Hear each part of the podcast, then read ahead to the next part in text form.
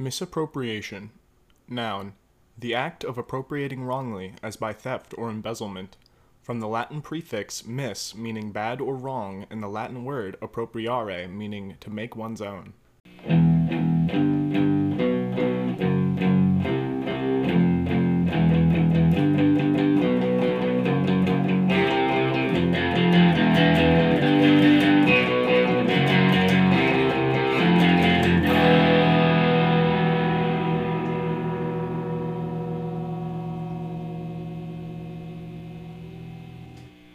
Hello, heist enthusiasts, and welcome to another episode of Misappropriation, the podcast for people who, like me, love heists. The story I have for you today is the second part of the story of George Leonidas Leslie, the king of bank robbers. If you haven't listened to last week's episode, I'd recommend listening to that one first. When we left off, George Leslie was fresh off his Northampton National Bank heist but the authorities were starting to get wise and had captured many of the leaders of the Rufus Gang. Leslie was working on a plan to rob the Manhattan Savings Institution, a bank renowned for intense security measures and sure to have large amounts of cash and valuables on hand. At this point, George Leslie was leading not a double, but a triple life. To his wealthy New York associates, he was George Leslie, the rich businessman from Ohio. To his wife, he was George L. Howard, an IRS detective. And to his underworld connections, he was George Leslie, the man responsible for 80% of the bank robberies in the United States between 1869 and 1878. However, it was getting harder and harder to keep his multiple lives separate, especially because he was maintaining relationships with at least five women during this time period. First, there was Josie Mansfield, the woman who ran the Grand Opera House and had been involved with Jubilee Jim Fisk. Eventually, Josie broke up with both George Leslie and Jim Fisk to marry Ned Stokes, one of Jim's business associates, who left his wife and his family for her. There were multiple lawsuits and countersuits between Ned Stokes and Jim Fisk, and they went back and forth in court until January 1872 when Ned Stokes shot Jim Fisk in a stairwell at the Grand Central Hotel after the whole love triangle became public. After Fisk's funeral, Leslie reportedly told Marm Mandelbaum that Fisk's only mistake had been trusting his girlfriend too much. Marm agreed and said it was a mistake men should avoid at all costs. This should have been considered foreshadowing. Second, there was a woman named Lena Kleinschmidt, sometimes called Black Lena. She was beautiful and made her money by seducing and then blackmailing or pickpocketing men. George Leslie met Lena at one of Marm Mandelbaum's dinner parties. Despite Marm insisting that Lena leave George alone, Lena was interested in him and slipped him an invitation to her home in New Jersey. Lena was trying to establish herself as someone like Marm Mandelbaum, a high society woman with powerful underworld ties.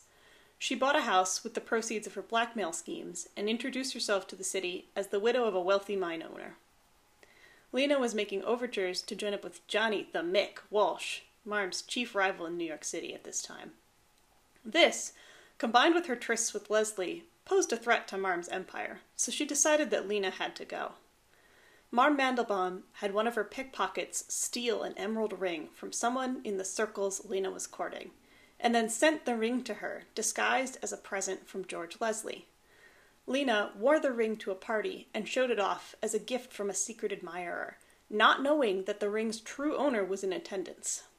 A few days later, her home was raided by Pinkerton detectives and police officers, and she was arrested and sent to jail. Shortly before, George Leslie and his crew pulled off their first heist at the Ocean National Bank. The third woman in George Leslie's life was his wife, Molly. After the San Francisco job that he planned for Ace Marvin, the Josie Mansfield, Jim Fisk, Ned Stokes triangle was big scandalous news. In order to keep himself out of the lawsuits, drama, and murder that followed, Leslie spent some time in Philadelphia using the name George L. Howard. While there, he met Molly Coath. Leslie was immediately interested in her, but Molly had another suitor at the time, a thief named Pretty Tom. What a name. When Leslie expressed his interest in Molly to Marm Mandelbaum, she encouraged it. She was hoping he'd settle down and focus more on lucrative bank robberies and less on women. So, Mandelbaum hired Pretty Tom to break into a jewelry store. He followed her instructions exactly, including breaking a window to the store, which alerted the neighbors who called the police. Pretty Tom was arrested with a burlap sack full of jewelry and watches, leaving George Leslie free to woo Molly. They were married just two months later, and George moved Molly to New York. Molly allegedly never knew about George's real occupation and believed that she was married to George Howard, an IRS detective, until his death. The fourth and fifth women were Red Leary's wife, Kate, and Shang Draper's wife slash Johnny Irving's sister, Babe. With Red Leary and Shang Draper both in and out of jail for various crimes, including their roles in the Northampton National Bank robbery, Leslie wasn't too worried about them catching on to his double affair. It's unclear if Kate or Babe knew about each other or Leslie's wife Molly. It's important to understand George Leslie's complicated web of relationships and identities in order to understand just what happens next. George Leslie was planning the robbery of the Manhattan Savings Institution, but the bank was renowned for its security, so the planning was taking a while. In the meantime, Leslie's crew wanted more money, so Leslie also planned a robbery of the Dexter Savings Bank in Dexter, Maine. Leslie took his usual crew of Red Leary, Billy Porter, Johnny Irving, Shang Draper, and Gilbert Yost for the job in February of 1878. He had bribed a bank employee, James Wilson Barron, to let them into the bank to plant the little joker in the safe's lock.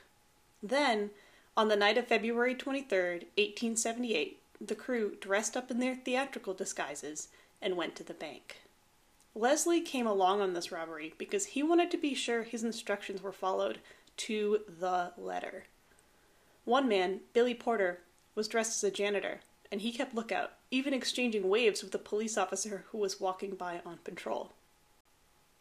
Barron, the bank employee, was supposed to let them into the bank a second time for the robbery and give them the keys that they'd need to use in conjunction with the combination from the little joker to open the safe. But he never answered the door when they knocked. Eventually, the crew got tired of waiting and broke down the side door to the bank. Barron was inside, but he'd gotten cold feet and had no intention of actually helping the crew rob the bank.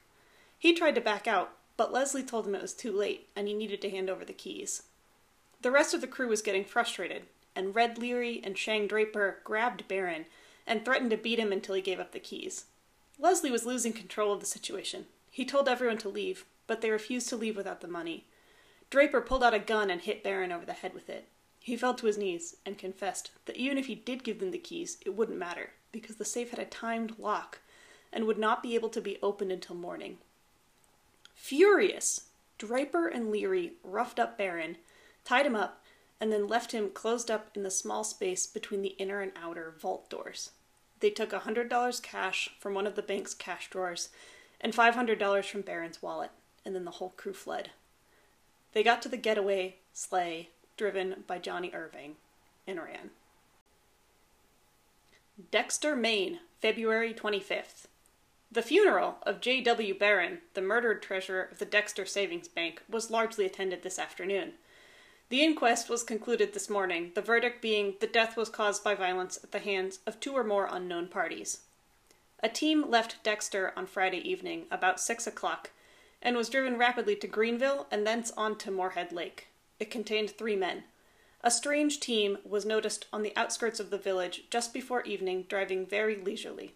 The same team has been seen here under suspicious circumstances previously. The bank treasurer leaves a wife and one child. His life was insured for $16,000. Detectives from Boston reached Dexter on Sunday morning by special engine. The New York Times, February 26, 1878. James Barron's death rattled George Leslie. He was now, at minimum, an accessory to murder. He sent Molly to Philadelphia and joined her there for a few weeks, hoping the news coverage of the heist and the murder would die down. Eventually, he met up with his crew again, but the dynamic had changed. Draper accused Leslie of being a liability to the rest of the crew. Leslie accused Draper of the murder, and things got heated. Draper lunged at Leslie, who pulled out a gun and stared him down. George Leslie was known to be an expert shot, but he was not known to carry a gun before the Dexter Savings Bank robbery. The weapon he now had was a small, two shot, pearl handled pistol. He started carrying it as protection from his own crew, knowing that they were turning on him. The trust was broken, and they were arguing over blame for the murder, the division of potential gains from their next heist, and who might be a liability to the team. Marm Mandelbaum tried to intervene by suggesting that she would get all of the spoils and pay each robber a salary, but Leslie refused, insulted at the insinuation that she was taking responsibility for the heists. The plans were his, so he thought he deserved the biggest cut of the take. With the group fracturing, Leslie decided that the Manhattan Savings Institution robbery would be his last one. He also decided he wasn't going to do it with this team. George Leslie knew that the people he was working with were dangerous, and he couldn't just tell them that he was done with them and moving on. They'd been planning and preparing for this bank robbery for three years. Leslie had constructed an exact replica of the layout of the Manhattan Savings Institution in a warehouse for the team to practice. He bought a duplicate of the safe to learn to crack it efficiently. He opened an account at the bank and spent time ingratiating himself with the bank president. He'd planted an inside man, Pat Shevlin, a security guard, who worked at the bank for almost the entire three years the heist was being planned. The Manhattan Savings Institution was heavily secured. The massive concrete and steel vault was protected by three heavy steel doors, each with its own combination.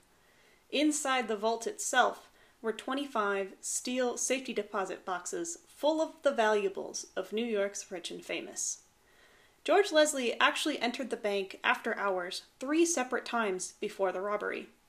Shevlin let him in to practice opening the vault. His first time inside the building, he used the little joker to try and get the combination. He worked all night and left just before the bank opened, still unsuccessful. He'd ended up drilling a small hole into the dial and trying to align the gears of the lock manually, but in the process had damaged the lock enough that the next day it was impossible to open the vault. The bank, thinking that the tumblers of the lock had seized, replaced it, and Leslie had to start his safe cracking all over again. He kept working with his duplicate safe, perfecting the little joker to be able to crack the sophisticated lock. Eventually, on March 15, 1878, with the help of Gilbert Yost, Leslie was able to get the right combination and open the vault. However, he convinced his crew to wait to rob the bank until there would be more cash in it. This gave him a few weeks to practice his bank robbery with his secret second team. Unbeknownst to Marm Mandelbaum and his usual crew, George Leslie had reached out to Marm's chief rival, a man known as Traveling Mike Grady. Johnny the Mick Walsh had allied with traveling Mike Grady several years before. Johnny the Mick Walsh was the man that Lena Kleinschmidt had tried to form an alliance with. Traveling Mike was intrigued when Leslie came to him with the combination for the vault at the Manhattan Savings Institution and a bold plan. He assigned Walsh to be Leslie's bodyguard because this plan was incredibly valuable and gave Leslie a handful of specially trusted accomplices. Leslie told his wife he was going on an undercover assignment for the IRS and he would be back by the end of May. He had no way of knowing just what would happen next. At some point between George Leslie getting the combination for the safe and the date that he'd given his first crew for the robbery, Babe Draper had met up with him for a date and she'd had a bruise on her face. When asked about it, she told Leslie that Shang Draper had hit her.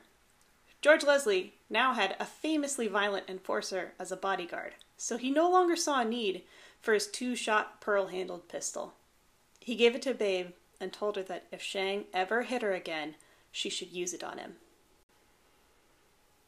On the evening of May 29, 1878, George Leslie was having a drink at a bar in Brooklyn when someone came up and handed him a note.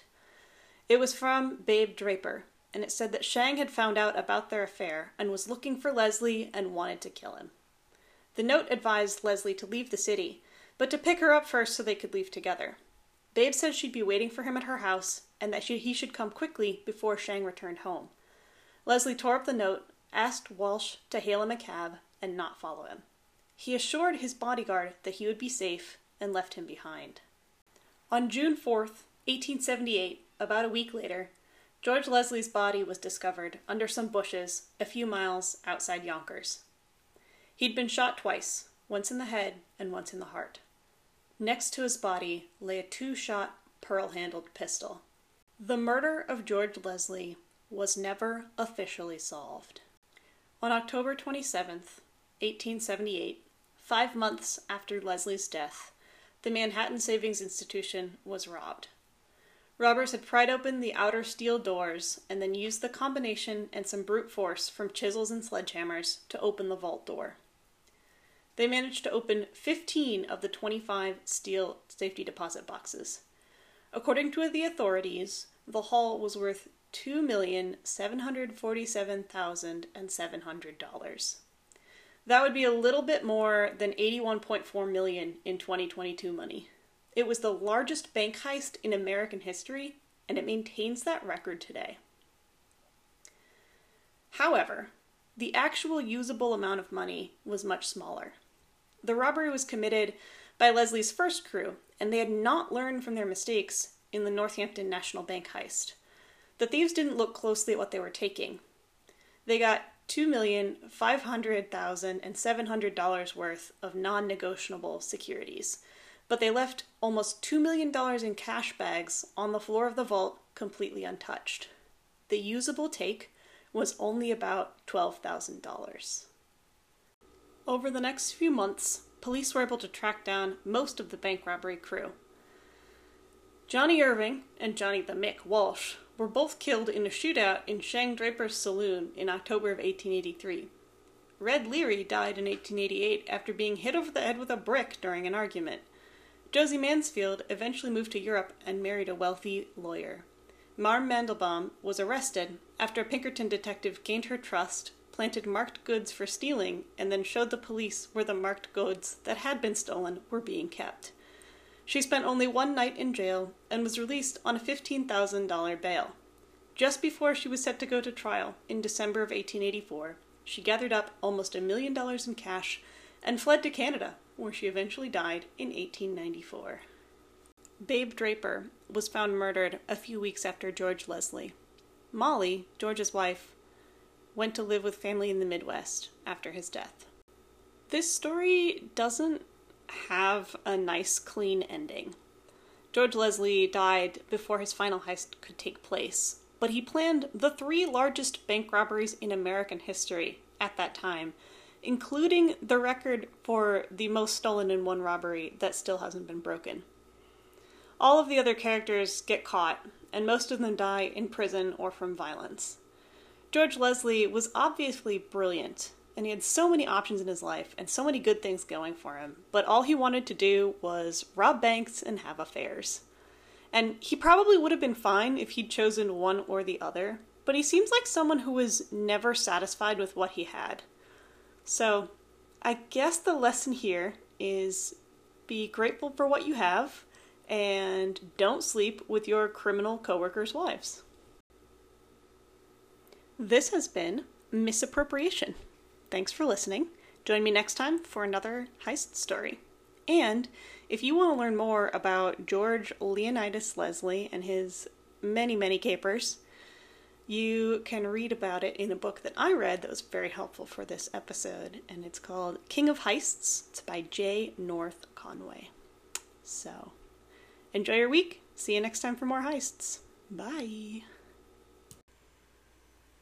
Misappropriation is written and produced by me, Libby. The intro and theme music are by my brother, Emerson Parker of the band Omniphonia. His music can be found on Spotify. For more heist stories, follow slash subscribe to Misappropriation wherever you listen to podcasts.